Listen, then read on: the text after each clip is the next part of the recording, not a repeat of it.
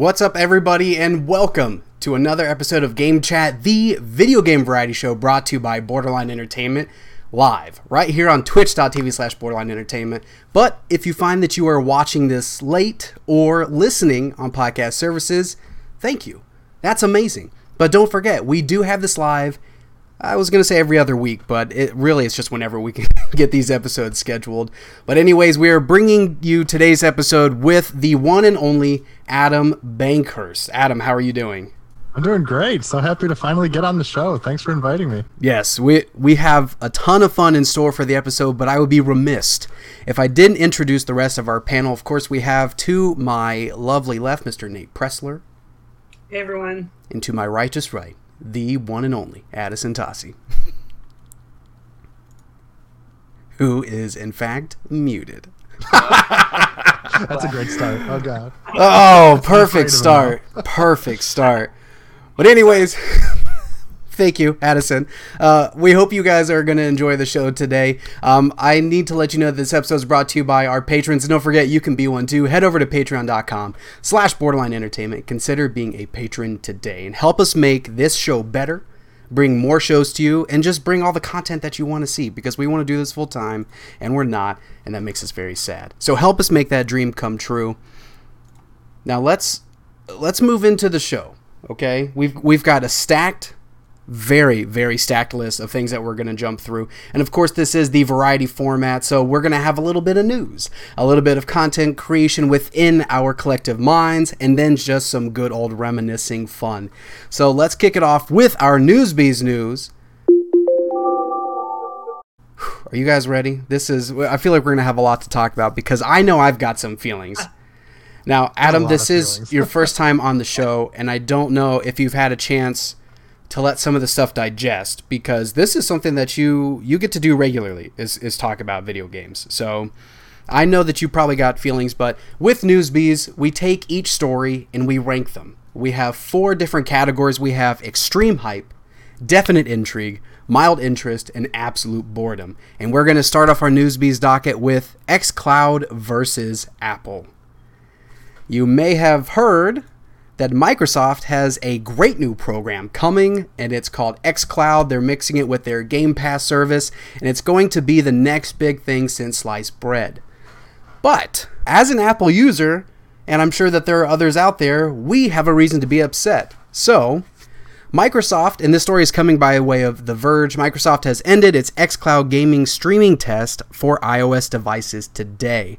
Now, I do have to say that this is of August 5th, so if you didn't know, now you know. Uh, September 15th is going to see the release of the xCloud service as a complete launch, not just in early beta access. However, Apple devices will not be receiving this is going to be coming strictly to Android customers. Now, this isn't one of the situations where it is going to be a timed launch. This isn't one of the situations where there's some exclusive partnership and uh, maybe it's it's sponsored in some sort of way. No, this is purely because Apple's policies are preventing xCloud from launching on iOS.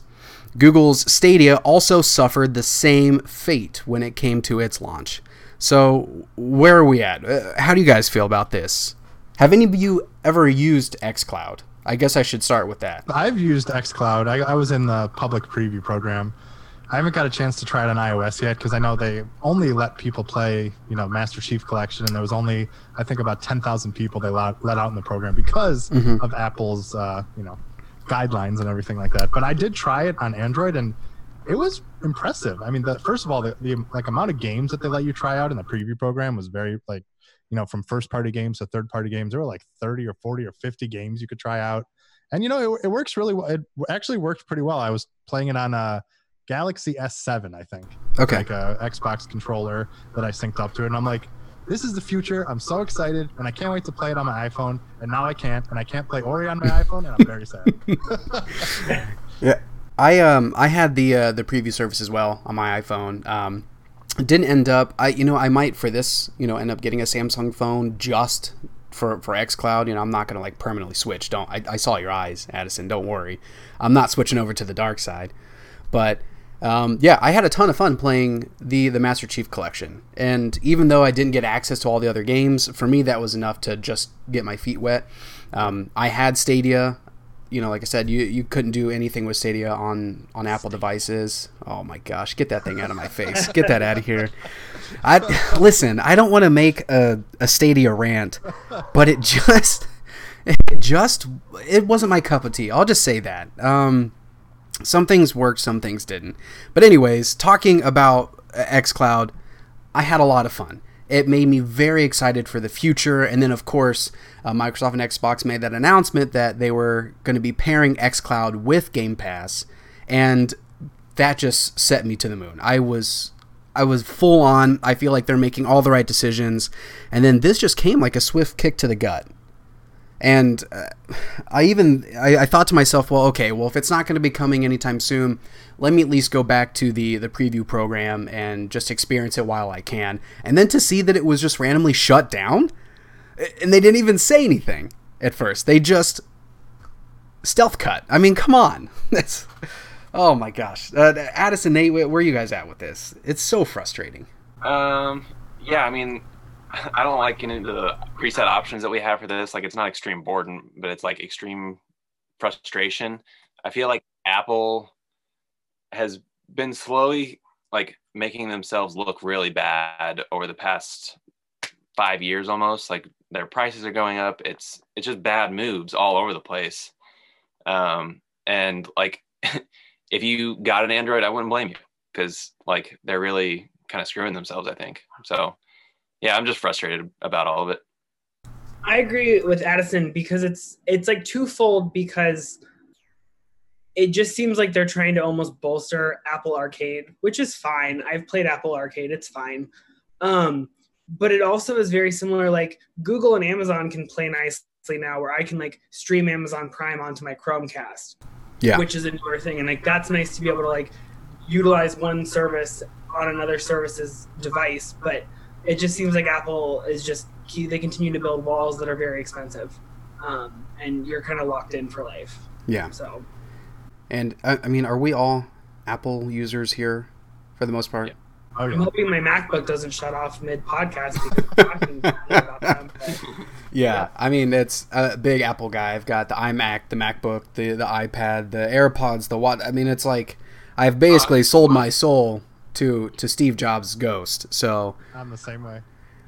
Uh, it's a huge bummer because, and the the last thing that I'll say about it is I was really really excited for the Switch esque setup that they had with those Joy-Con looking controllers. Now I haven't looked uh, too much deeper into like who's the manufacturer, how are they actually going to work, how they you know how do they pair to the phone, but I just I the fact that I'm not going to be able to get that and then I have to to buy an extra phone, I have to pay for an extra plan just to do this is ridiculous. So, I mean, I signed a change.org petition. I don't know if anyone else saw that. I signed I that sucker. You're doing your part. I appreciate it. I don't know if Apple's going to listen, but boy, I hope they do because this does not look good. And like you said, Nate, like uh, Apple Arcade um, is what it is. It's not bad at all. It's a great program, but to to think that they are doing a move like this to try and bolster Apple Arcade as a competitor to to Stadia and XCloud? I mean, come on. It's yeah. no, it's not going to happen. But yeah, uh, we've said our piece there. Let's move on to the next item on on the docket. And this, I feel like there's a little bit of a trend looking at all of these news stories, and to where they're they're a tad bit negative. I feel like we're going to end happy, but um, I apologize for that. I didn't even realize as I was curating this list that every story was like, wow, th- everything makes me angry today. But that brings us to the Avengers beta and PS. Not even just the beta, the game as a whole on PS4.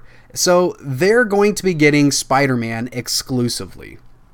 Now, at first glance, you would think, okay, well, they've got Spider Man PS4, uh, maybe it's just a crossover there that makes sense. No, these are completely unrelated. It is just the character of Spider Man is only going to be on uh, PS4. Now, I don't know if there has been. Um, you know any change in the news if this is going to be a timed exclusive but this is i'm just pulling it from the playstation blog Earth's mightiest heroes are getting a helping hand from a friendly neighborhood Spider Man in 2021. Uh, jumping down here into the story, um, they're getting very personal, but let's just talk about the hero as a whole within the game. When Spider Man comes to our stable of heroes, we'll be making his debut with an in game event. So it's not just the character, they're getting a full blown event within the game which is yeah okay so the event is comprised with a series of multiple challenges for the hero to take on testing his abilities and yielding some exciting res- exciting results. And like the rest of our heroes in marvel's avengers we will offer multiple cosmetic outfits and gameplay experience options so you can make your vision of the wall crawler a reality. It's never been a better time to be a Spider fan. Well, that's not true. The team at Crystal Dynamics, along with our partners, are overjoyed that we get to be a part of this hero's gaming journey. We can't wait for you to add Spider Man to your Marvel Avengers roster in early 2021. And as we promised before, he will be available at no additional cost to owners of the base game exclusively on PlayStation. Uh, Addison, you you have the biggest look of disdain in your eyes, so I want you to, to start us off with this. It just blows my mind. Like, why is is it just Sony like being so protective over him? Like, it it extends into you know the movies to, for me anyway. That mm-hmm. like there's this huge problem over where Spider-Man gets to go, and this game has been blowing it for me since I saw it first off. And I said this last episode. Like, it's just so disappointing to see. Um, and like, as things have progressed, I just don't care any longer. Yeah, yeah. Has anybody played the beta so far? Uh, yeah, I got to. I jumped into it on Friday night, and it was fun. I mean, I, I, my first impressions were it's super button mashy, and it was like not the most. Like I actually liked playing as Thor. It, it, he did kind of have the Kratos God of War feeling, which was kind of fun to play with. But as I played more of it, some of the systems started, to, you know, unveil themselves and the skill trees are pretty extensive and they kind of change the way you play and you can choose how you want to do stuff. So I was like starting to see the layers of the game. So I am excited to see more of it. And it was it was enjoyable. It was not not like the greatest experience, but it was it was fun to play and I was I, I liked what I was getting into it. But yeah, okay. the whole the whole Spider-Man thing for me is just it's just such a kick in the face to Xbox and PC players because you know I get exclusives. I mean yeah, they happen. Every system has it. But when it's a multi-platform exclusive, that's just uh, that's just so wrong to me. It just feels so crazy. I mean, I'm hoping it's a timed exclusive. They haven't said anything about that one way or the other. I mean, right now they're just saying it's exclusive, exclusive, but it's just crazy because not only does it, you know, preclude Xbox and PC from playing Spider-Man, but it also makes it so Spider-Man won't be weaved into the main story because he has to say exclusive to PlayStation. So it's like kind of a twofold thing which is kind of a shame where they have this character like sure he'll be cool on playstation and everything but imagine if he was integrated into like the main story and everything too. That would have been even cooler i think in my experience but right. yeah it's just i'm not a big fan of of exclusives. I think people should be able to play wherever they want so it's yeah. it's kind of a shame. And i think like one thing that is killing it further to for me like sorry to jump back in here but like my, I was going to play with some of my Xbox friends, and so like now that you know Spider-Man's one of the favorites, so it's like, well, now I obviously kind of want it for PS5 if I'm gonna get it. Like, I'm why would I buy it twice? So it's just frustrating that I wouldn't be able to do like, you know, exactly what would they want me to do is play the game with who I want. Right, and I think you know what would be a major, like just extra kick in the gut is okay. So you let's say you buy it twice because you you want to play with all of your friends. And then you find out that okay spider-man we're going to let you go you're going to be on xbox as well. Then it's like you you bought two copies for no reason. Yeah. It's yeah i like you said adam i completely get console exclusives. You know they they make the ecosystem. You know they they make the branding for these consoles. But when it's a multi-platform like for me i immediately think destiny you know, PlayStation saw all of that stuff. But even then, it was like Xbox players at least had some sort of hope that they would see it a year later.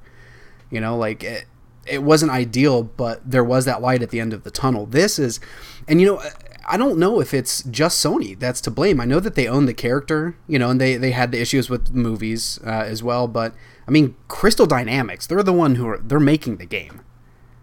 So I, I feel like they would have had some sort of choice in this matter. Well, it's it's interesting because you know Crystal Dynamics made uh, Tomb Raider: Rise of the Tomb Raider, I think it was the second one that was exclusive yeah. to Xbox for like a year. So they had like that whole exclusivity deal that they had. So it's interesting. And also as far as Spider-Man, like he was in Marvel Ultimate Alliance 3 on Switch, so it's not like they're not letting him appear on any other platform. Right. So it's like, yeah, you know, it seems like it was kind of a yeah. There has to be a, you know a twofold type of thing with with whatever the decision was. I mean, I'm it's a great get. I mean, for PlayStation, obviously, it's I mean, yeah. It's, I mean, it's clearly the best way to play it, but it's yeah, it's just I don't know. It's it's too bad. Yeah, it's it's bad vibes. I just don't know why they didn't do even like I saw a bunch of tweets about it, but like Soul Calibur, where each version got like an right. to their platform, which was like fun. And it's like, why not have it where each platform then gets their own like story with a different hero? And I just I don't. It seems like a cash grab, and it just kind of seems like and maybe we're all thinking too far into it, but it seems kind of marred by what happened with like the MCU and Spider-Man and like Tom Holland basically having to like go in tipsy and say like, here's what we need to do to like shake hands and be okay with the third movie. So like, I don't know what like backdoor deals are happening, but it just it if they announce an exclusive for PC and then an exclusive for Xbox, did they do that as a reaction to how people are feeling now, mm. or is it something where it was like a timed event in their PR strategy that they just like didn't think people wouldn't freak out about. Yeah, I just I I can't see any positives out of this one at all. I mean, okay, you get to play a Spider-Man. That's really cool, but there's just no possible uh, a benefit. I think it's purely because it's a multi-platform game. And it's not even like I completely get where you're coming from, Nate, because for me, I bought those three copies of Soul Calibur 2 because I wanted to play as Heihachi and Link and Spawn, even though I thought Spawn was a weird choice for Xbox when they had plenty of exclusives. But like it, uh, that was that wasn't something that I felt was taking away from any of the other ecosystems because they were all like exclusive characters and mascots of those platforms. But like this is just Marvel. It's Marvel Comics everybody reads those. You know so it's not it'd be different if it was like hey uh, avengers on xbox is getting master chief. Or you know like sure yeah. fine do what you gotta do there but spider-man come on. Okay. Uh, any more any more hot takes about this one before we move on to the next story? Yeah, no. like I said, just I just feel bad for Xbox and PC players because it just kind of they get screwed all right. So you know, it's in this day and age where Fortnite and Call of Duty and everyone is, has supports crossplay and everybody playing together and doing stuff like that. It just there's been a lot of decisions recently that feel like we're not going as forward as I thought we were. As yeah, a, as an industry, which is kind of a which is kind of sad because I think it's just it's so much better when you knock down those walls and just let everybody play. Right, and. Yeah one last thing you bring up a good point like in my mind is that this is going to be a games as a service game this isn't going to be just a single outing and then that's it. You know, like you talked about how Spider Man is being weaved into this story. They're going to be building into this game for years to come, and Spider Man will literally always be an integral part of that. And that, yeah, that's depressing. But let, all right, let's move on to the next item on the docket. And I do want to give a little bit of a disclaimer with this one. Um, we try not to, to make things political at all. So like uh, with with this story, this is purely going to be about who this is affecting and not exactly who is putting in the executive order. Um, so let's uh, we all have our opinions there, and I don't want to, you know, as confusing as people's decisions are, I don't want to oust anybody or make people feel uncomfortable. So. The next item on the Newsbees docket Trump has signed orders banning U.S. business with TikTok owner ByteDance and uh, WeChat's owner Tencent now let's pull back the layers here. Why is this important to the gaming universe? Well, aside from TikTok having great gaming videos, really we're looking at Tencent. And if you don't know who Tencent is, Tencent is one of the largest companies in the world. It's a Chinese company, but they have stakes in some of the biggest companies that gaming companies that we love and adore. Um, you know, Adam, you brought up Fortnite they have major stakes within Epic Games, um, Blizzard as well. So they fully own Riot Games, which is yeah, and they fully own Riot Games. I mean, Valorant, Legends, Valorant, all that stuff. It's so they own they own probably like five percent of Ubisoft. I mean, it's insane how far their reach is. It's crazy. How do we think that this is actually going to stick? Because I I don't see how this can happen. I don't know. I just I feel like this is like a, a, doomsday situation where they Tencent does have such a far reach and they do have their hands in so many different pockets that if this were to actually happen, it's like a major sector within the gaming universe is going to crumble. so it's it's funny. So I I was covering this live as it was happening for IGN a few nights ago, so I'm very familiar with kind of what was going on. So at first everyone was like, "Whoa, what is going on? This is crazy. This is crazy." But you know, the executive order is I mean, it says it it kind of in a roundabout way says WeChat and Tencent and all this kind of stuff. But an, a White House official came out and kind of said that this will really only be focused on transactions related to WeChat. So we're hoping that's kind of what the situation is because if that's the case, I'm sure Tencent might, you know, they could retaliate in some kind of form or try to do something because they don't agree with this decision and stuff like that but it sounds sounds like they're focused specifically on that. But it is uh, it's kind of a scary thing because like who knows what the next steps could be in in response to all this. So that's that's kind of what's what's kind of weird about this whole thing. Because yeah, if if something happened with Tencent, then yeah, that would have major implications in the gaming industry. It's crazy. Right. Nate, where you at? I just it's I'm trying to follow along with everything, but I feel like the biggest the biggest wave of like frustration that I saw kind of in like my social peripheral was the TikTok side of things. And I've even seen recently where like TikTok might be purchased by Twitter or something to like try to save TikTok, mm-hmm. quote unquote save it. But it's just it's it's a very frustrating situation and regardless of the outcome, I think that it's if it falls a certain way, it can have a lot of overreaching repercussions for right. like Spotify and like Reddit and other things that are like very integral in like what all of us do every single day. So it's just I'm I'm interested to see how it pans out, but I don't like that I have to be interested to see how it pans out. right. Yeah. Addison, any thoughts on this one?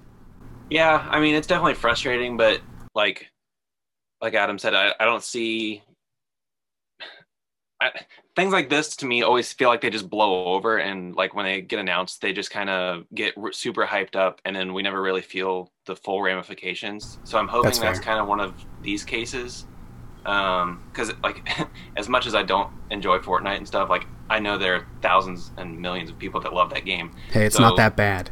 Just saying. Play no, with me. Play with me and you'll enjoy it. Sorry continue. Fine. Anyway. There's cars now. Come on. Yeah. All right but I mean, I don't know. It just is is frustrating that we even have to, you know, be worried about stuff like this. Um, and it, like you said, it's kind of like a doomsday situation, and it's fitting right in with the rest of 2020. So that's very true. What 2020? You are shaping up to be quite the year. You know, maybe this is a message to all of us to go back to an era where physical media was king. Let's stop buying stuff digitally because when you think about it, you don't own it. You don't really own it. You own a license. And uh, yeah, this is a. Uh, we'll have to watch this one closely. Like I said, it's not necessarily something that I'd want to watch closely, but it, do, it does affect so much that let's see what happens. I hope that it does blow over. I hope it's something that just is a heightened moment. Um, and there seems like there's been a few of those lately. But let's wrap up this news B section with some cool stuff, some happiness, and some joy. So, last on the Newsbeast docket, we have Modern Warfare. We've got now. This is a twofer. This is a twofer. So, the first set I want to talk about the game file size is going to finally be shrinking, and this is. I take this very personally because this affected me. I I was playing Warzone on my PS4 I couldn't hang. I had to delete it off because the thing inflated to the point where it was almost 300 gigs. I couldn't have anything else on my PlayStation hard drive, and it was a nightmare. I think this recent patch that they're coming out with for Season 5, which I don't quite understand because they say that the patch is massive, but it's also going to shrink the size of the game. No matter what space magic they have going into it, I'm glad that this is something that's actually happened. Uh, now, this is coming from IGN Um, the season five update available down available to download now for PC, PS4, and Xbox One ahead of the season launch of itself weighs in at a chunky 36 gigs on PS4, although requires 90 gigs of free space on the hard drive, which is ridiculous just to initiate the download. Um, but Modern Warfare's production director Paul Haley, Hale, Paul, if you're out there, please tell me if I'm saying your name correctly, um, has said that this won't add more space demands on top of what the game already currently takes up. The overall size of the game will actually shrink on your console after you download the patch. Even though we're adding a bunch of new content for the season, he says, he also explains that the patch contains not just new content, but optimization for the existing asset packs, which is phenomenal. So I guess I can kind of understand that space magic. With Modern Warfare taking up pretty much 200 gigabytes at the moment across all platforms, this shrinkage of the shrinkage, sorry, uh, of the install size will come as good news to players who'd like to have other large games installed on the same drive. Do we, I, Addison? I know you've played uh, Warzone. Adam, Nate, are you Warzone aficionados? I actually haven't played a Call of Duty game. Wait, whoa. Hold up. Like, well, okay, well, I've played ever like once, probably like 14 Thanksgivings ago. Oh wow! Because my cousins, they were really good at it, and this was they also were the the Halo cousins that we talked about a couple episodes ago. Okay. And they kicked my butt, and they made fun of like a kill ratio and all this stuff. So I just like gave up and was like, I'll never be good at this game, and haven't played it since. But I mean, like, sorry, Matt, you really derailed this entire show. You've never played a Call of Duty by yourself substantially, campaign, zombies, anything. No, you can take my gamer card. I probably need it. Take no, it. no. Listen, I mean, uh, Call of Duty is is what it is. You know, there is Call of Duty burnout. That's a real thing. So I'd understand if it was like, hey, I played it and it was just too much and I couldn't keep up and I stopped playing. That was me. But to never play it, even like, I, do you have any older consoles? Because I will ship one to Texas with a Call of Duty, install it on the hard drive, play it, send it back. Let me know your thoughts. Wow. Okay. Um, good gosh. I think their marketing is really what? great though, and I think what they're doing with the tease is like from a public relations standpoint really rad. So I'll give it that. I mean, but... is it because you don't drink Mountain Dew or eat Doritos? Because we know that those are like hand in hand tied with Call of Duty. Okay. I, I, I will eat Doritos. I don't drink Mountain Dew though. oh my gosh. Okay. Uh, well, back to the story before that horrible, horrible breaking news. Uh, wow. What do we think about this? Are we excited, Warzone players? This is a good thing. This is a good thing. Yeah, I'm excited about it because, like, I I dabble. I don't I don't go hard in Call of Duty, and like I think the last campaign that I played was maybe for the Xbox 360, like that first Call of Duty that came out.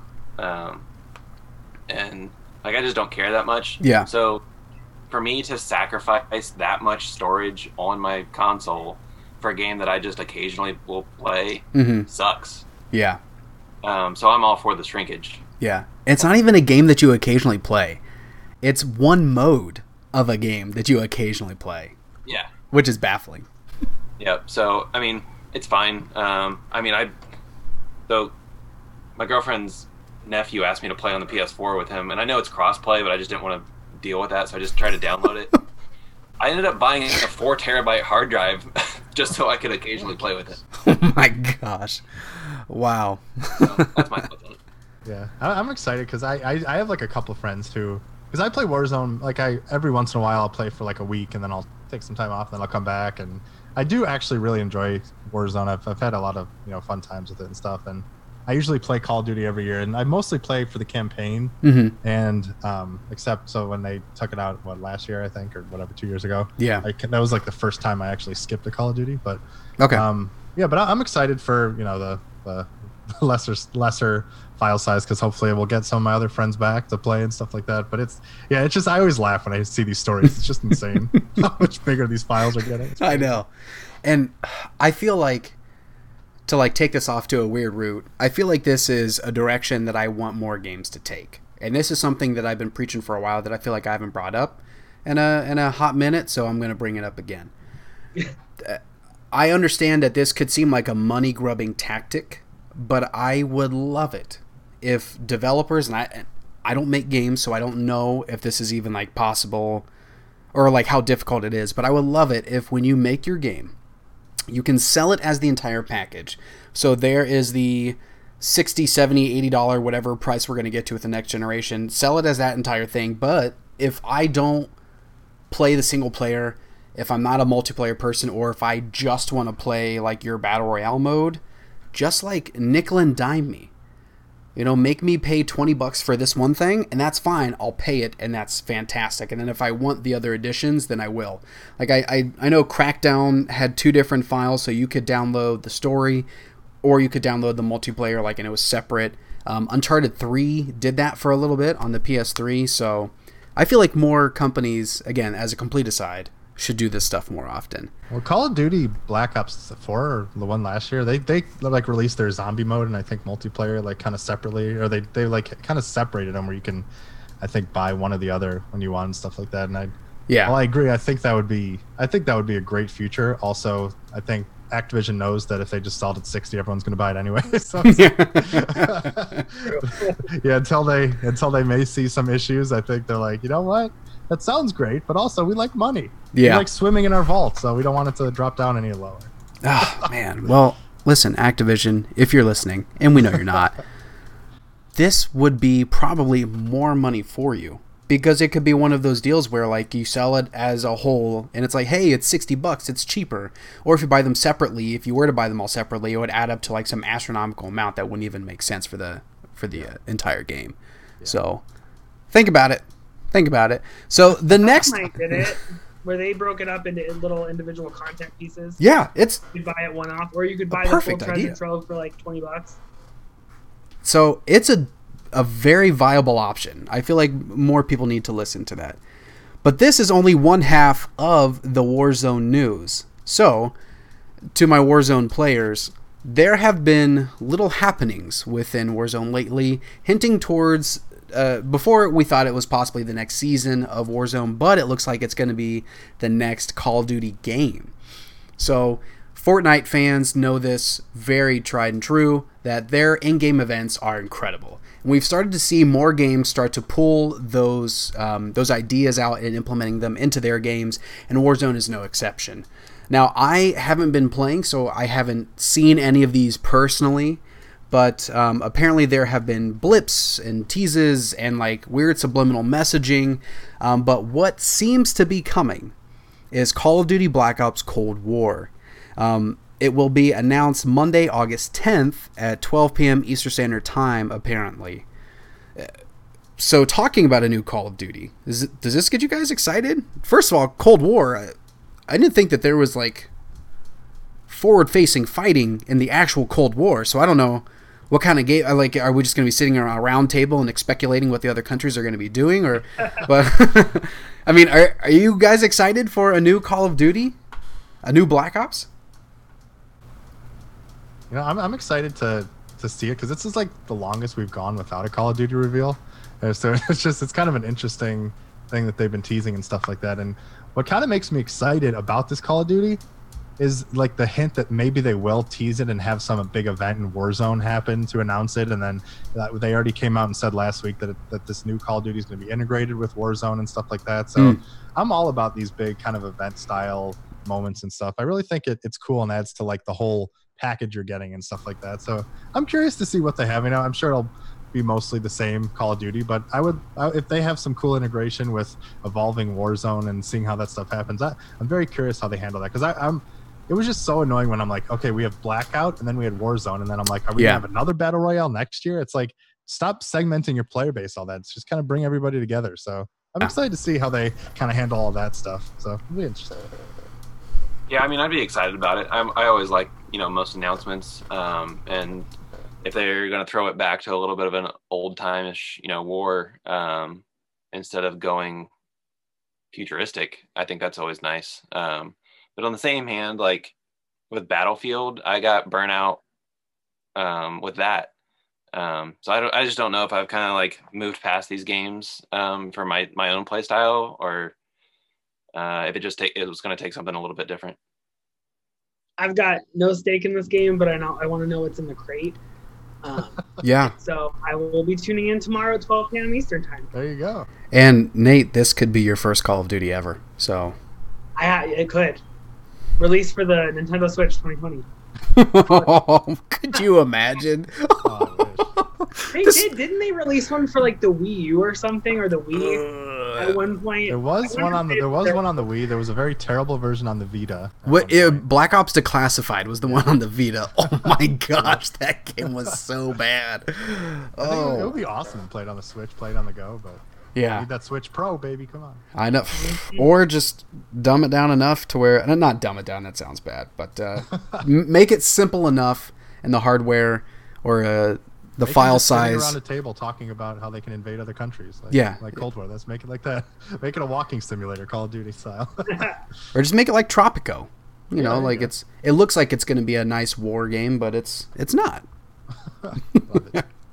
Uh, but that does it for Newsbees. Let us know in the comments below or in the chat. What do you think about these Newsbees items? Are you excited about them? Are you angry about them? Do you have mild interest or do you just not care whatsoever?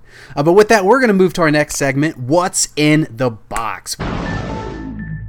Where we talk about what are we playing? What's in our Xbox, our, our PlayStation, our Switch, our PC? What is the game that's getting us going right now? And I want to start it off with Adam. What are you playing? Hey so this week, I so yeah, I jumped into the Avengers beta, which I talked about a little bit before. Uh, played a little bit of Fall Guys, the you know worldwide phenomenon that's taken over everything. Oh my gosh, I haven't tried and, it yet. And it's I, I've enjoyed it, except so I've I like I'm not the biggest fan of like those match games where you have to turn the card over and like match all the cards and stuff like that. Yeah. And there's a game in there for Fall Guys, and they literally made me play that game five out of seven times. And I'm like, oh. come on. So that was like not a great first impression because I'm like, that's not, if you, I'm already repeating games that quickly, there's something that's got to be fixed. But when you get some friends playing, it's, it's really good. I'm, I'm very much enjoying it. And then uh, just playing, I, I got back, a little back into Valorant because they launched a new act and still like the way that game plays. I'm, I'm, I'm a big fan of it. So those are kind of the big things. And I keep meaning to get back to Ghost of Tsushima, but I've had a lot of work this week. So unfortunately, my gaming time has not been so great this week, but definitely, I'd say Fall Guys and Avengers and a little bit of Valorant are are the main things I've been doing. Yeah. Addison, I saw a, a glimmer in your eye when it came to a Ghost of Tsushima. What have you been yeah. playing?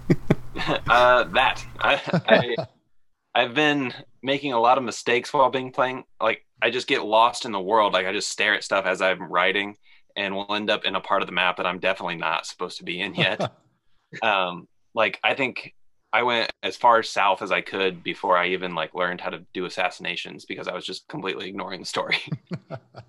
um, but I'm I'm just you know making my way around that world and it's delightful. Truth. So, as someone who chose Paper Mario, and I, I haven't had time to even think about Ghost of Tsushima yet, what are some of your key takeaways? Like, what are what were the buy-ins for you? Like you started playing and there was X moment, Y moment that's like, okay, this is the game. I'm I'm very happy with my purchase. Um, I mean, art style one is huge for me. Um, so like seeing just a beautifully crafted world, um, and that flows into you know um, full out battle or stealth. Like you have you know different ways. It. I was talking to my roommate about it, and I was like, this feels like Breath of the Wild, but it's like way more realistic to me. Hmm. Um, so it's it's a fun gameplay for me, um, and I think you would enjoy it too because half the time I I'm relating it to Splinter Cell as well. It's oh weird. okay. Wait, wow! I, I need to know because you said Splinter Cell, and now I'm so intrigued. The stealth aspect of it. Okay, just the uh, stealth as a whole. Yeah. Okay. Dang it. I was hoping there was some sort of like. I realized that it wasn't made by Ubisoft, you know, but I mean, who knows? I don't, I don't want to go into storyline because I don't want to ruin anything for anyone. Okay, fine. Maybe just text it to me later. As long, I mean, if it's really spoilery, then don't text it to me. But I'm I'm really in, intrigued, especially now that you're relating it to Splinter Cell. So, oh, gosh, there's just there's so many games coming out. I I haven't even finished Last of Us Part Two. I can't be buying more games, guys. Come on. Am I wrong about that, Adam? Like, kind of comparing it to Splinter Cell a little bit. Do you get any of those vibes? Yeah, I, I do get a little bit. I think, yeah, just the way, like you said, the, the stealth and certain things like that. If Splinter Cell took place in beautiful feudal Japan, so like I, I, I but I definitely get that that feeling, especially when you unlock some of these other abilities and get to kind of use some cool tools and stuff like that. It definitely has some vibes of that for sure. Oh man, uh, have have any of you played Tenchu? Uh-uh. Oh man, long time ago.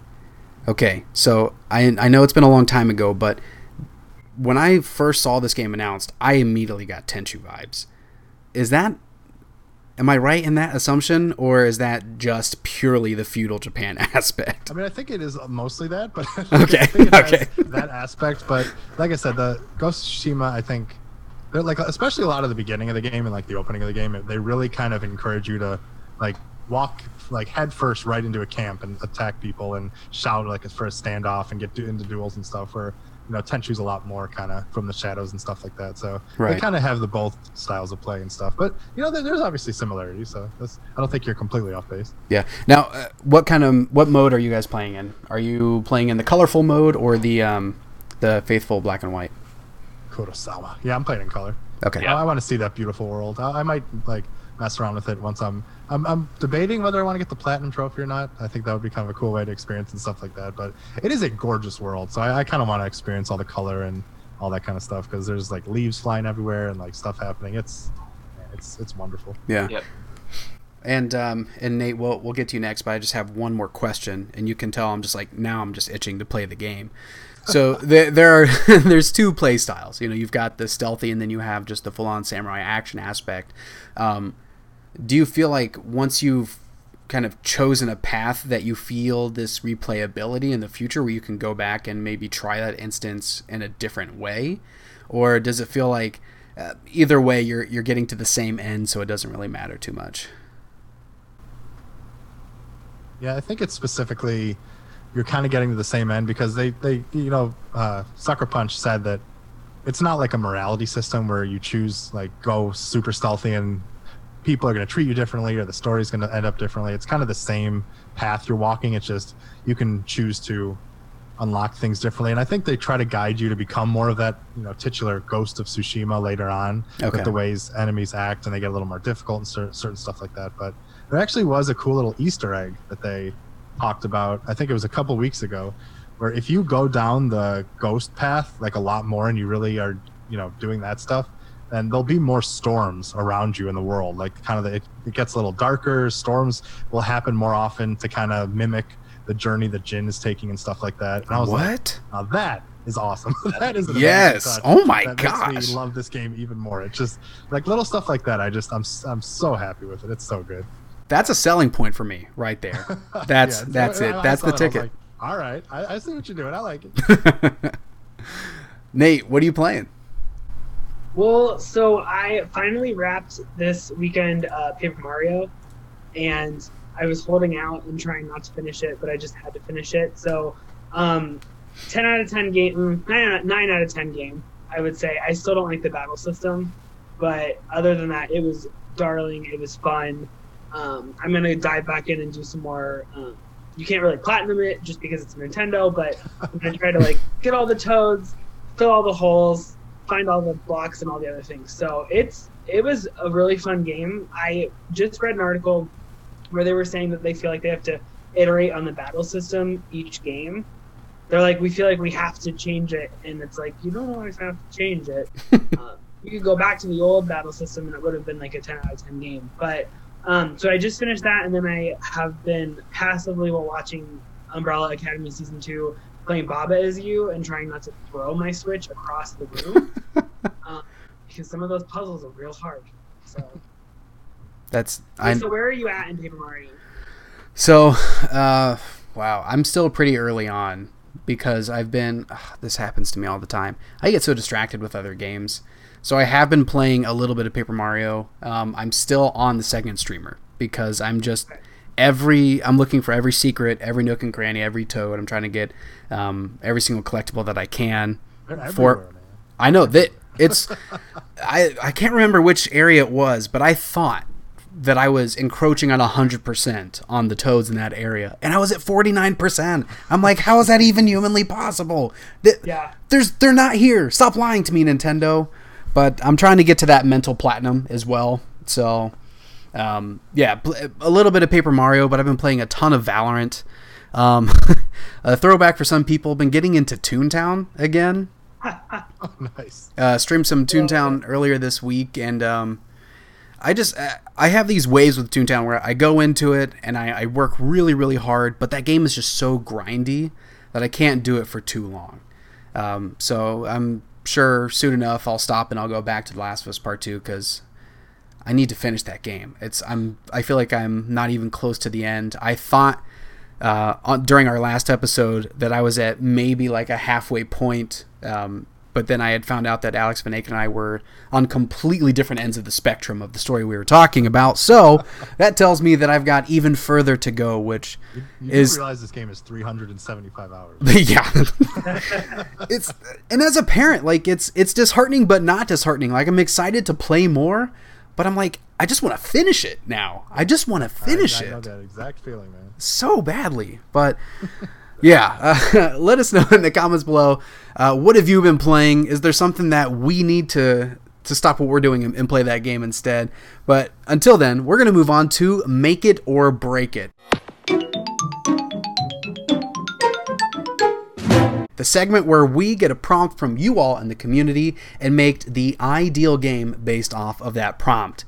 And this week is TMNT, Teenage Mutant Ninja Turtles. We're going to build the definitive game because that last one was horse doo doo. are you guys ready? There are a handful of things that we need to accomplish by the end of the segment. We need to have a ideal developer slash publisher. Who is making this game? How is it going to play? What is the the title going to be? What's the art style going to be? We have a lot of things that we have to get done within who knows uh, amount of time. And like i said off air i have a killer idea but i don't want to taint your ideas. Give me your creativity. Let's build it. Teenage mutant ninja turtles go yeah, I mean, one, one comes to mind instantly for me, and even though we know they're doing Suicide Squad, but I think Rocksteady would be a great choice for a Teenage Mutant Ninja Turtles game with that combat system and everything. Woo, just switching yep. between the characters and having team up attacks, which they kind of did in Arkham Knight and stuff like that. Like, and you know, make it a little gritty. I could do it, but still have that humor and fun stuff like that. I think that would be that would be super fun for me. I would love that. I listen. I didn't. It's funny. I said I wasn't going to say my idea, and here you guys are just extracting it from my brain Adam. That's.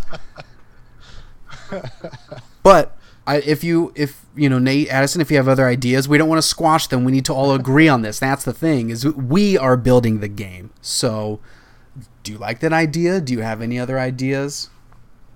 I mean, I God, you're gonna scream just like you did at Nate. I was never super into Teenage Mutant Ninja Turtles. Oh my gosh! So, I'm gonna punch my screen so hard.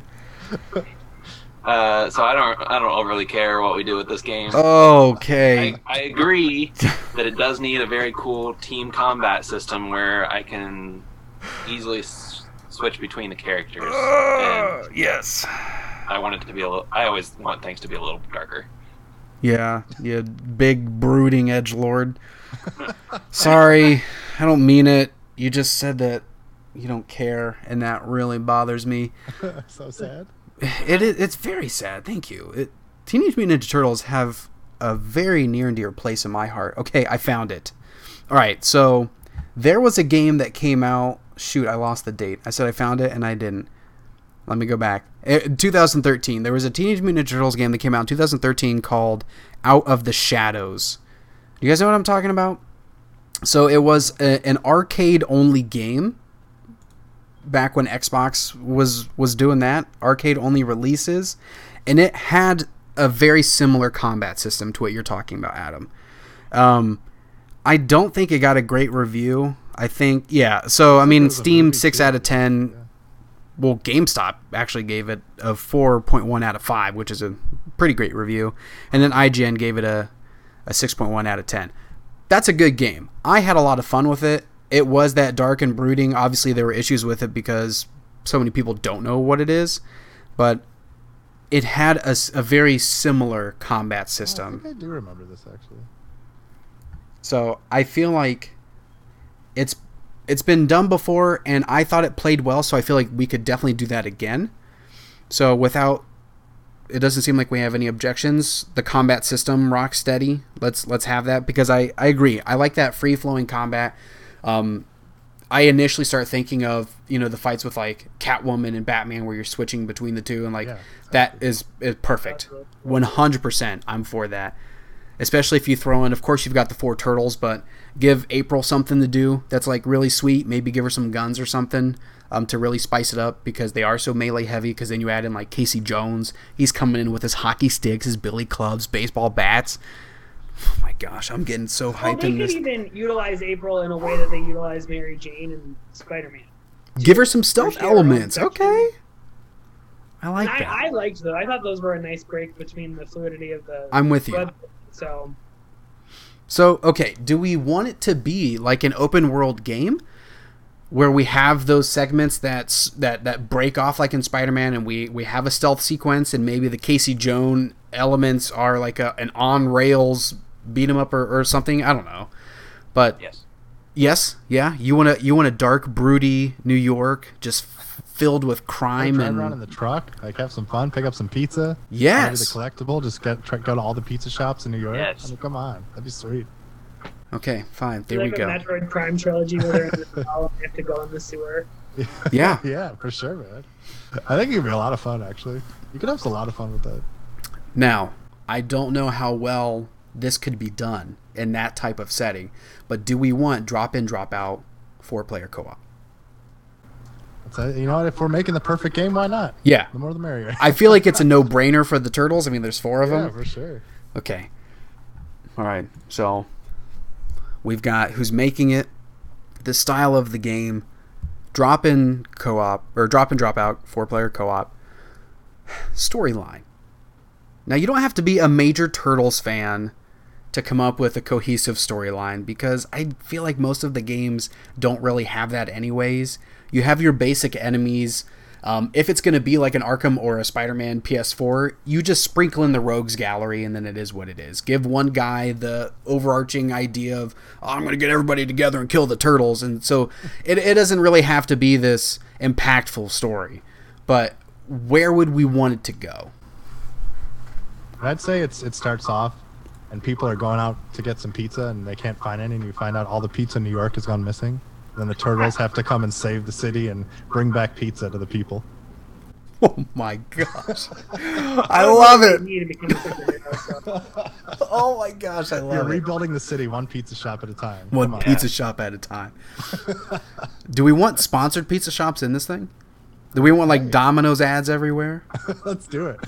Make it super cheesy. I feel like yeah, it would fit.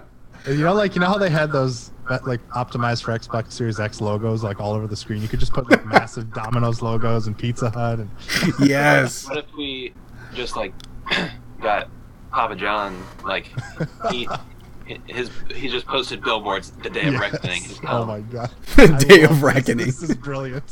He's a real villain. Oh my god, if Papa John was like the ultimate villain, that would be the greatest game of all time. This is the Xbox One. Yeah. Oh my gosh.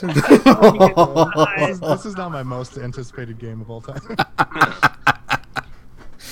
oh my gosh. I don't know how you can top that, really. no, you can't. You can't. And I feel like we do that. We knock it out of the park every single episode. It's like, here's the game idea. Just do it. Like, who has the rights? Oh, is it so good? Is it Nickelodeon? Nickelodeon's got the rights to, to Ninja Turtles. I think yeah. Okay, who do who do we have to talk to? Do I have to do it again? Like, do I have to look up and see who's like in charge of games or something? At Nickelodeon, we'll just have to message oh, them so and good. put this clip out there. But what about title? We have a we have a dynamite story. A world that feels lived in.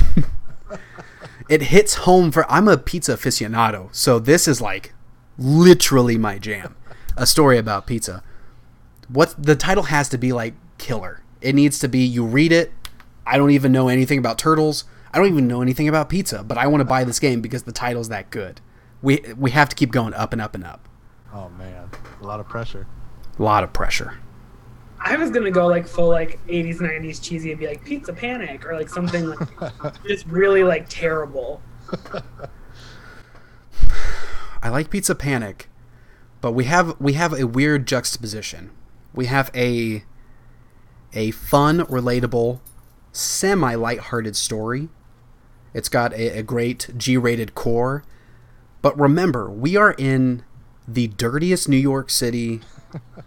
it's filled with crime. The underbelly is showing its belly. And I need more grit. I like Pizza Panic. I like where your head's at. I like having pizza in the title. Nice flow to it. And and the panic of like, oh my gosh, all the pizza's gone. But let's get some grit in there. Addison, th- that's your motif. Yeah, I know, and I'm struggling. I know, because it's got to be so good, because it's got to live up to how great the game is going to be. What about something with like crust, like dark crust? dark, the dark crust rises. The colon pizza John. panic. His, his, villain name is Dark Crust. yeah, I'm into that. Okay. Okay. Yes. Um, Papa John, aka Dark Crust, has taken all the pizza from New York City. Only the turtles can save the world. and can it be the twist where we figure out it's Papa John? Oh yes, like, exactly. Yeah, that's like the midway point. you find out. oh my god. Can it be the Papa that's like crying and sweating? You know what I'm talking about? Oh, yes, that's, that's that's the Papa too. Yep. Oh, dark crust. He's so damaged. Terrifying. I'm just shaking in my bones right now. Oh my gosh. This is the really greatest game of all time. I'm saying it right now. I uh I have one more request. Because we've hit every single note that I could ever want for a Teenage Mutant Ninja Turtles game. Can we add in the Nemesis system? Oh my god, yes, of course. I feel like the Nemesis system just makes every game better. I just imagine foot soldiers just getting better and better. They have pizza punned names. Like it's it's just it's all over the place. Their armor is just like a Domino's box. I mean, oh come on. That's brilliant. they have like a giant pizza cutter like chainsaw. Yeah. Yes. all right, so we literally have everything we need. It's up to you, the viewers, to give us that box art. That's literally the last. Right now, okay, this will bring us out of the darkness. yes. Rise up against our crust. This fall on Stadia. Uh, please give us some stellar fan art. The box art again is up to you. Wow, guys, we crushed it. That was perfect. So I I'm gonna do a little research. I'm gonna find who's in charge of like uh, oh. gaming intellectual properties at Nickelodeon. I'm gonna clip out this segment. I'm just gonna email it to him. Yeah, I think you should. I mean, yeah, there we go. I mean, what are they gonna say? No. Okay, fine. Legal battle. We'll we'll make yeah, it happen. Really. They don't have a choice. Yeah. So let us know in the comments below. Is this a game that you would play? Because if not, then you have terrible taste in games. But if so, sign the petition. We'll get a change.org going and we'll get this game made. We're now going to take it down memory lane, moving it to the my favorite segment.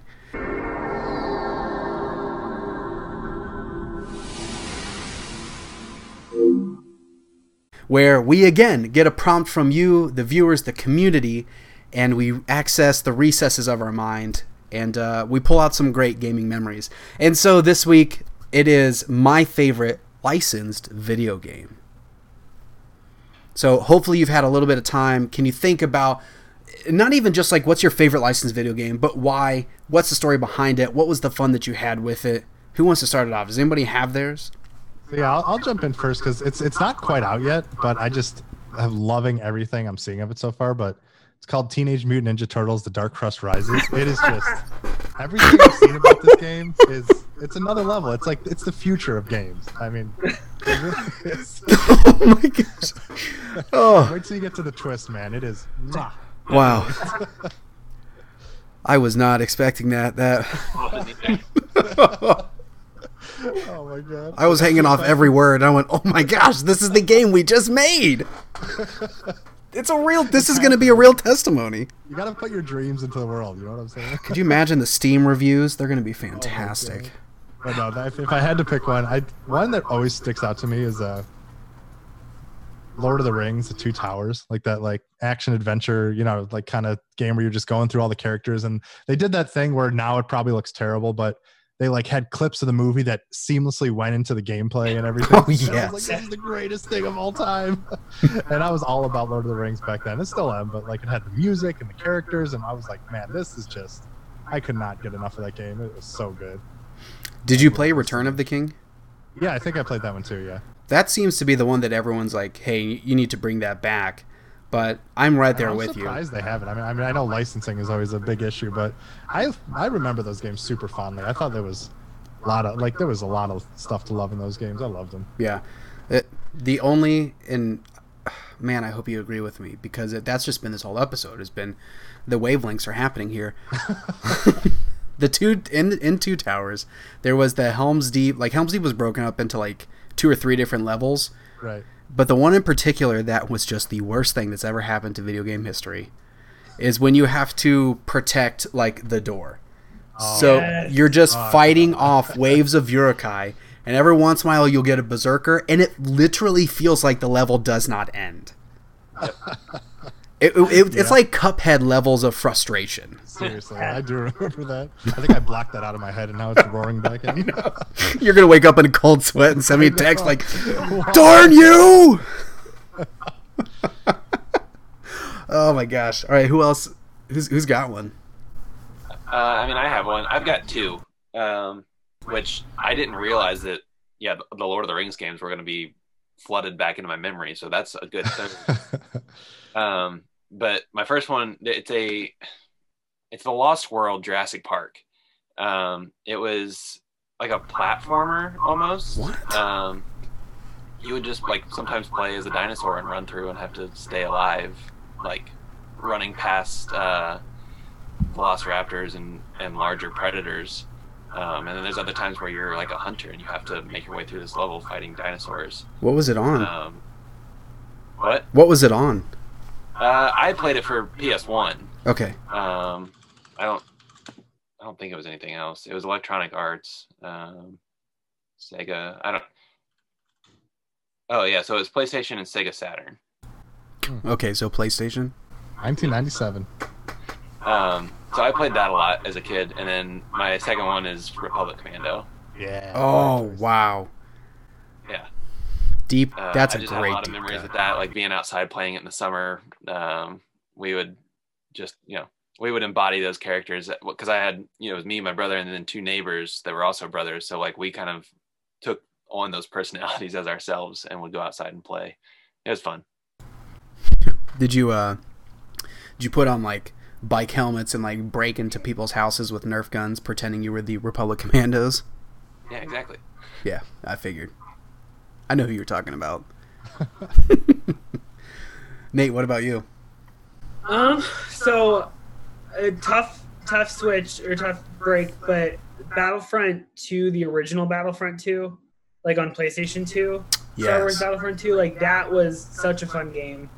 Um, I really, really enjoyed that game, but also, and I can't tell because I haven't played it in a while, but the nostalgic value of like the Harry Potter Game Boy Color game for like Chamber of Secrets and Sorcerer's Stone were very fun too. And I remember playing them on my Game Boy SP Advance SP, or I paid one of them on my Game Boy Advance SP, and then one of them on the Game Boy Color, and it was like a whole new world because I had read it, I had watched it, and now I could play it. But I Battlefront, Star Wars Battlefront 2 from 2005 was an all-time favorite. That's a great. Those are great choices. It's um it's crazy that you bring that up because I literally sorry, I had to like dig out my PSP dig it out. Are you kidding me? It's on my nightstand. Look at me go. Um I was going through uh, my PSP the other day, and literally, I mean, audio listeners won't have anything, but I had it on PSP as well, and I played it on original Xbox. But oh my gosh, this was a killer. Now, like most of the modes didn't like work too well on that small screen and the that little pathetic analog stick, but um, the heroes versus villains mode was a game changer. And this is just an honorable honorable mention for me, but um, crap, I'm forgetting. Pandemic. Pandemic was the uh, the long forgotten studio that made those games, and they ended up making a Lord of the Rings game. Did, did any of you play that one, Lord of the Rings Conquest? I, yeah, a little bit. I didn't play as much as I wanted to, but I, I liked what I played. It, it was a cool concept. Yeah, I. Is that the turn-based one? No, no. This is the. It's literally, it's Battlefront. It's Battlefront, but Lord of the Rings. And I mean, I don't. I guess I can see the the hate that it got because there were some things that weren't too great. It, you could really gank the system with some of the like basic heroes because you had um, your archers, your sword guy, your your heavy attack person, so on and so forth. Your magic users. Um, but wow, the heroes versus villains in that obviously is like Lord of the Rings fan, tried and true it was phenomenal. And then the DLC came out, and you got the uh, Amon Hen map from uh, Fellowship of the Ring, like where the movie ended. And you also got like Boromir and Arwen joined the battle. Oh my gosh. I'm like panting just thinking about how amazing that game was. um, but so my favorite licensed game and it's it's not even my favorite licensed game because there's just so many. But I want to bring this one up because I feel like nobody knows this game. It's so it's not like licensed like a movie or a TV show or anything like that, but it's Jackie Chan. There was this licensed Jackie Chan video game on the PlayStation One. Um, it might have had like a, a Rumble in the Bronx like type storyline. I mean, I don't really know, but it was called like Stunt Master. But it was one of those early on games that gave me such an incredible sense of freedom. Like like you're just fighting all these guys and then in perfect Jackie Chan fashion like you're you're throwing people into boxes. You're like grabbing stuff that's around you. And it just it, it almost felt like a the the creative battle system from like Sleeping Dogs or even like the True Crime Streets of LA like those games um, felt like a really early prototype to those but good gosh, I mean, there, there, are obviously so many way better licensed games out there. But for those listeners out there who who want a deep cut and something to look up, please somebody fire up their PS One, go to a mom and pop shop. W- wear your masks, of course, with COVID, but um, get Jackie Chan Stunt Master and tell me how great it is because I know, I know it's amazing. But uh, let us from, know from the from the Wikipedia page. Jeff Lund- reviewed the game for Next Gen, rating it two stars out of five, and stated that Jackie Chan deserves better. what? We gotta, find this man and have some words with him. Hold on, let me pull up his Twitter really quick. I'm gonna. we will not stand for this. His DMs better be open. I'm not even. I'm not even kidding. Spell his name for me. Uh, love it. How do you spell his name? L U N D R I G A N. What was his first name again? Jeff. Jeff. Wait a minute, is it a weird Jeff like G E O F F? Nope, J E F F. Regular Jeff, like it should be. Sorry, Geoff Keighley. All right, there's only one person on Twitter, and I don't think that this is going to be him. Has been active somehow, since 2011. Oh my gosh. I definitely Papa John's like second in command in our game. Can, you know what? I'm just gonna read the two tweets that this this user has. All right, February 11th, 2011. Justin Bieber, no spaces. All one word. Like it. Second tweet ever. And this is wow. Steaks and Caesars with Lord Bieber's caddy. Mmm. Corey, my Valentine. All right. All right, Jeff Lundgren. Lund, Lundrigan go ahead and give a crappy review to somebody else. you suck. All right, let us know in the chat in the comments below. Um, what is your favorite licensed game and why? Fellas, it's time. I have a question real quick. What? A trivia question for you. No. Do you count Kingdom Hearts as a licensed game? Uh, ooh, ooh. Because that was going to be yes. my answer, but I didn't know. I would say yes. Yeah, it's, it's, on the border, but you know, it's got Disney. That's a big license. yeah, I, I, feel like we we kind of have to because it's not even just Disney; it's also like Final Fantasy, and I feel like right. Final Fantasy is a license of its own now.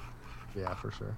All right, fine. Yeah, no, that I mean, if I had to give a real answer, go ahead and get rid of mine, Nate, and we'll use that one. But here's you talk about trivia. You completely stole my steam. It's time for big bet trivia, everybody.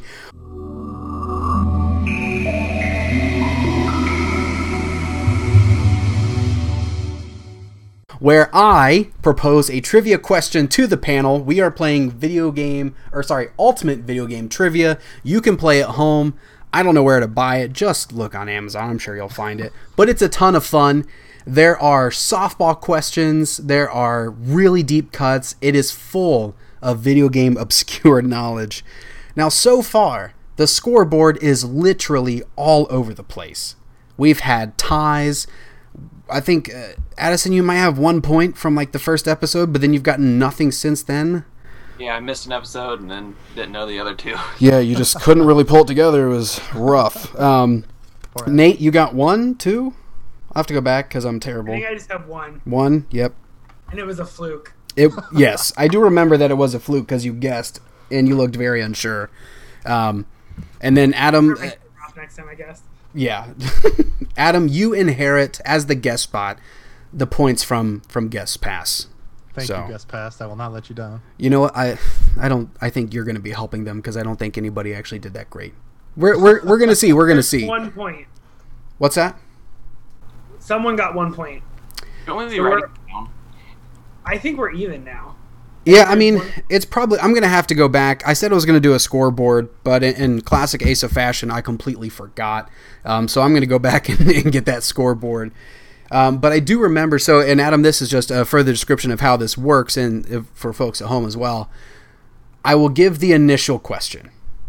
You'll you'll have your chance, buzz in, wave your hand, whatever you got to do to get my attention give me your answer. If you're incorrect, it automatically goes to the other two panelists. If they can't get it, we then go into uh, the prompts. We're going to get three prompts as I go through. If it's going to be the same thing, I give the first prompt, whoever buzzes in first, you go for it, so on and so forth.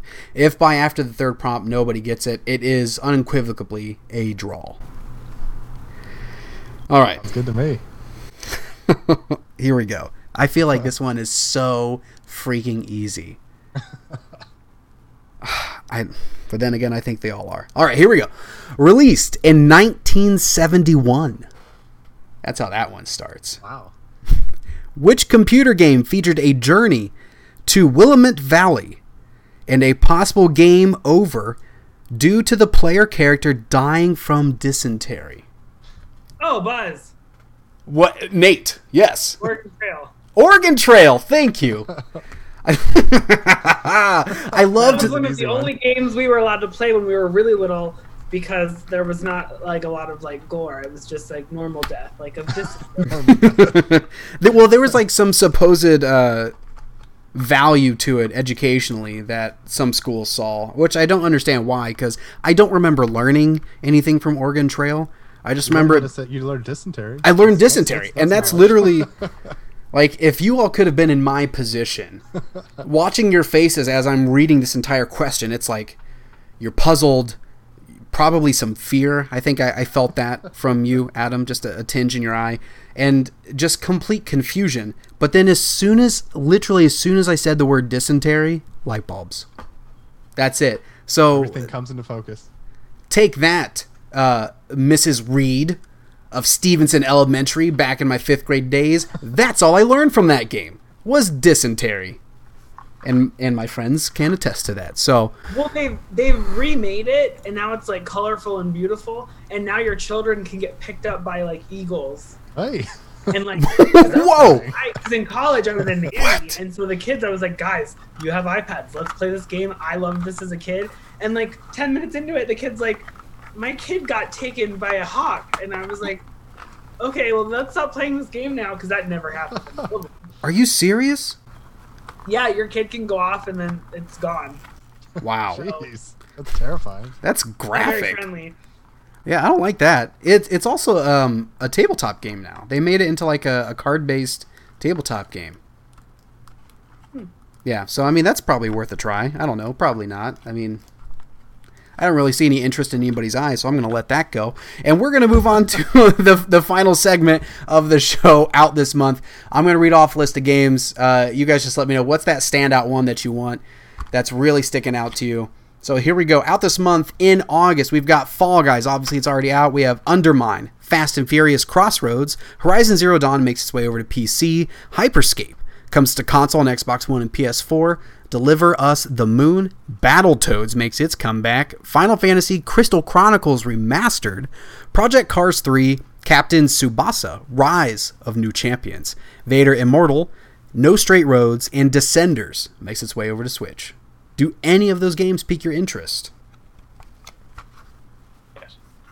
yes. Well, which one? Uh, I mean, I've been. I don't know how I stumbled across Vader Immortal on Instagram before I saw it anywhere else. Um, I think it's a neat concept. I'm always still hopeful that the VR aspect of things is going to take off, even though it makes me super motion sick right now. um, so I don't know. I'll be interested to see how that goes. Yeah. So I, have I've had Vader Immortal on uh, Oculus Quest.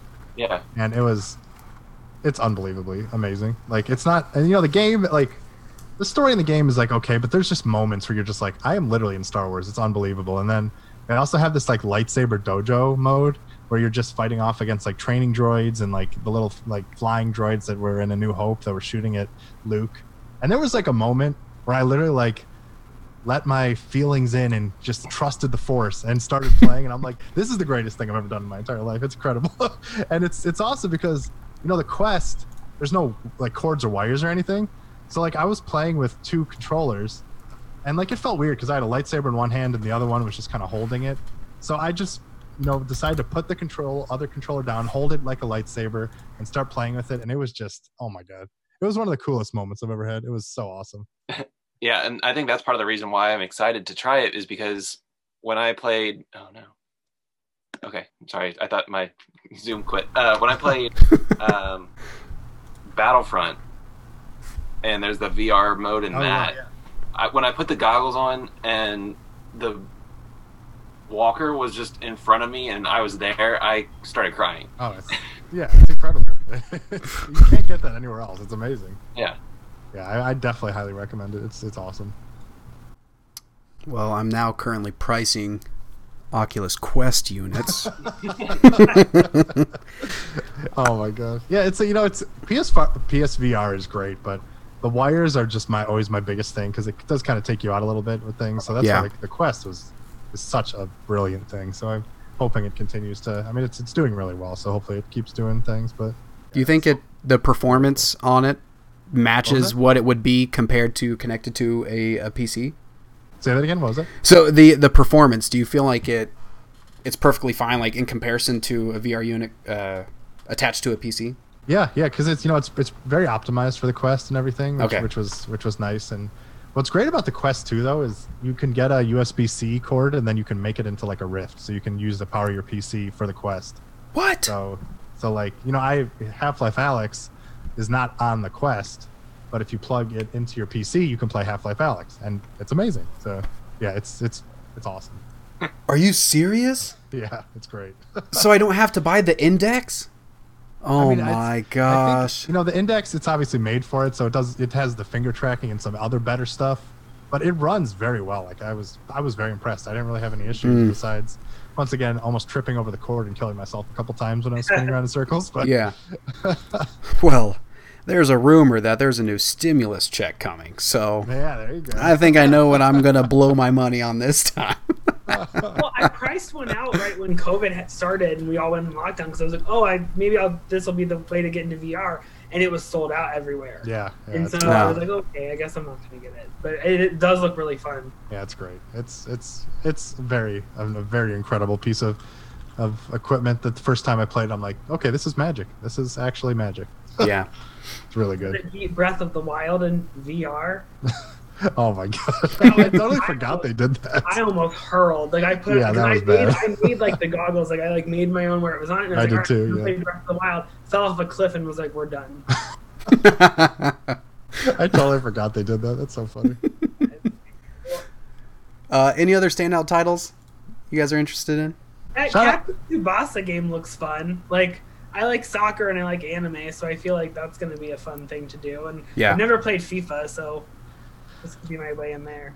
Yeah, yeah, I've heard, I've heard that game does look kind of interesting and fun. I'll be curious to see how that turns out. Yeah, yeah I'm excited. I'm excited to try Final Fantasy Crystal Chronicles. That's I'm a huge Final Fantasy guy, but I never really got into that one. So right, it'll be it'll be fun to mess around with that. Yeah, I'm I'm pretty interested Switch, in that one as well. On the Switch. Um, so there are so many games that I'm I'm really interested in, but man, I'm just so hyped that people on Switch get to play Descenders. Have Have any of you played Descenders? I've not actually. Listen, that is the sleeper hit of the year. It is a downhill biking game. That's it. Oh yeah, okay. But the between the music, the way that it controls so fluidly, it's so it's so addicting. It's so much fun. It's on Game Pass, so um, Xbox players, if you're listening, you can play it like literally for free. It's a quick download. It's definitely like not something you can sink your teeth into and play extensively for days on end. But like if you just want to blow a, a weekend afternoon or you just want to pass the time by, it definitely for me not 100% but comes close to almost hitting some of those tony hawk vibes where you can just go and just try to get like the best run um, the music is again fantastic and it just feels it made me want a mountain bike. Like obviously i'm not going to do it. Sorry addison i'm not going to join you. I'd rather do it virtually but it's Well, yeah, close I just got super excited because I didn't know this existed, and you know, being into mountain biking, I'm excited to now do it from my couch. dude do it. It's so good. Oh my gosh. I yeah i'm so excited to hear what you think about that. But uh, let us know uh, in the comments below or in the chat. Are there any games that i missed now, this is a very curated list because obviously there are games coming out all the time but let us know what games are you excited about but that does bring us to the end of the show so we have a few things to wrap things up it's time for our community spotlight, where we take just a moment to highlight somebody in the community that is doing something awesome. And so today we're going to highlight Josh Biddick, who has this up and comer podcast. So if you have the time, go to your podcast services, search up the Up and Comer podcast, and give it a listen. You will uh, you'll love it. Plus, I mean, also I've got an episode on there, so you could even start with that one. Start with my episode of the Up and Coming podcast, and then just listen to the rest of them. Josh is a phenomenal host, uh, and I hope that you'll hear more from him soon. But Adam, it is your time to shine. Where can people find you? What are you doing? What do you want people to listen to, to read? Go. Well, I'm developing a game called Teenage Mutant Ninja Turtles. Had to do it one more time. you son of a gun. Okay. So make sure to follow our development studio. It's not currently named, but it'll come out probably in the next few weeks. So we're, stay tuned for that. yes. no, you can uh, you can follow all my work on IGN.com, and um, also I do a podcast called The Gamers Advocate. It's a weekly show, goes live on Twitch.tv slash Adam Bankhurst every Saturday at 10 a.m. Eastern, and podcast services Monday morning at 6 a.m. Eastern Standard Time. Where it's similar to this, we just you know, a bunch of friends getting together and talking about games and doing all that stuff. But those are really the main things. Yeah, IGN and Gamers Advocate, and that's that's my uh, that's my stuff. It's pretty, Uh, pretty easy, but pretty awesome. I, I think it's also safe to say you're from Ohio. yes. go yeah, I live in Columbus from Cleveland. Go Browns. Ohio, rise up. We're, we're Yes, coming for you. to. The gaming industry is moving to Ohio, and Adam is one of the uh, shining examples of why that is the case. Do you Yeah, think? yeah, I was about to say we also do uh, some Extra Life Columbus work um, in Yeah. Columbus, which I know we've both you know helped out in the past and stuff. So it's there's a lot of really good stuff. We're we're usually a part of. There's a huge convention in Columbus called GDEX. Yep. It's usually at the convention center and all this stuff, but obviously this year we can't really do it. So there's going to be a lot of online stuff. Where and we're planning some stuff behind the scenes and. Yes, there's a lot of good stuff going on in Columbus and a lot of really exciting stuff. So, yeah, if you want to keep up with all that kind of stuff, you can follow me on Twitter at Adam Bankhurst. That's really the main place where I hang out and stuff. But yeah, those those are the main things I would say. Awesome. Uh, Addison Nate, where can people find you? Uh, I'm on all social media at Addison Tossi um, and Twitch at Itchy Toboggan, Itchy underscore Toboggan. Um, and it's real random as to when I log on, so just uh, you know, try to keep in touch. And you can find me on Twitter and Instagram at the Nate Pretzel, like the food. And you can find me at a Green River 07 on Instagram and Twitter. But if you want to follow anybody, please, I implore you, go to Facebook, Instagram, and Twitter, search Borderline Entertainment, give a follow today. Not only do we have more content coming out soon, but you get to stay in the know of when we go live, when we have more episodes of Game Chat, and just uh, what cool stuff is going on. We have a lot of cool stuff in the pipeline, and I can't wait for you all to see it. But that does it. There's another episode of Game Chat, the video game variety show in the books. Thank you so much again, Adam, for being a part of the show. We appreciate guys. you. It's been so much fun. And don't forget, coming to a system and a PC near you, we've got a new Teenage Mutant Ninja Turtles game coming out. Oh yeah. Uh, but anyways, I, I've been your host, Asa Green River. Be well, Borderline family.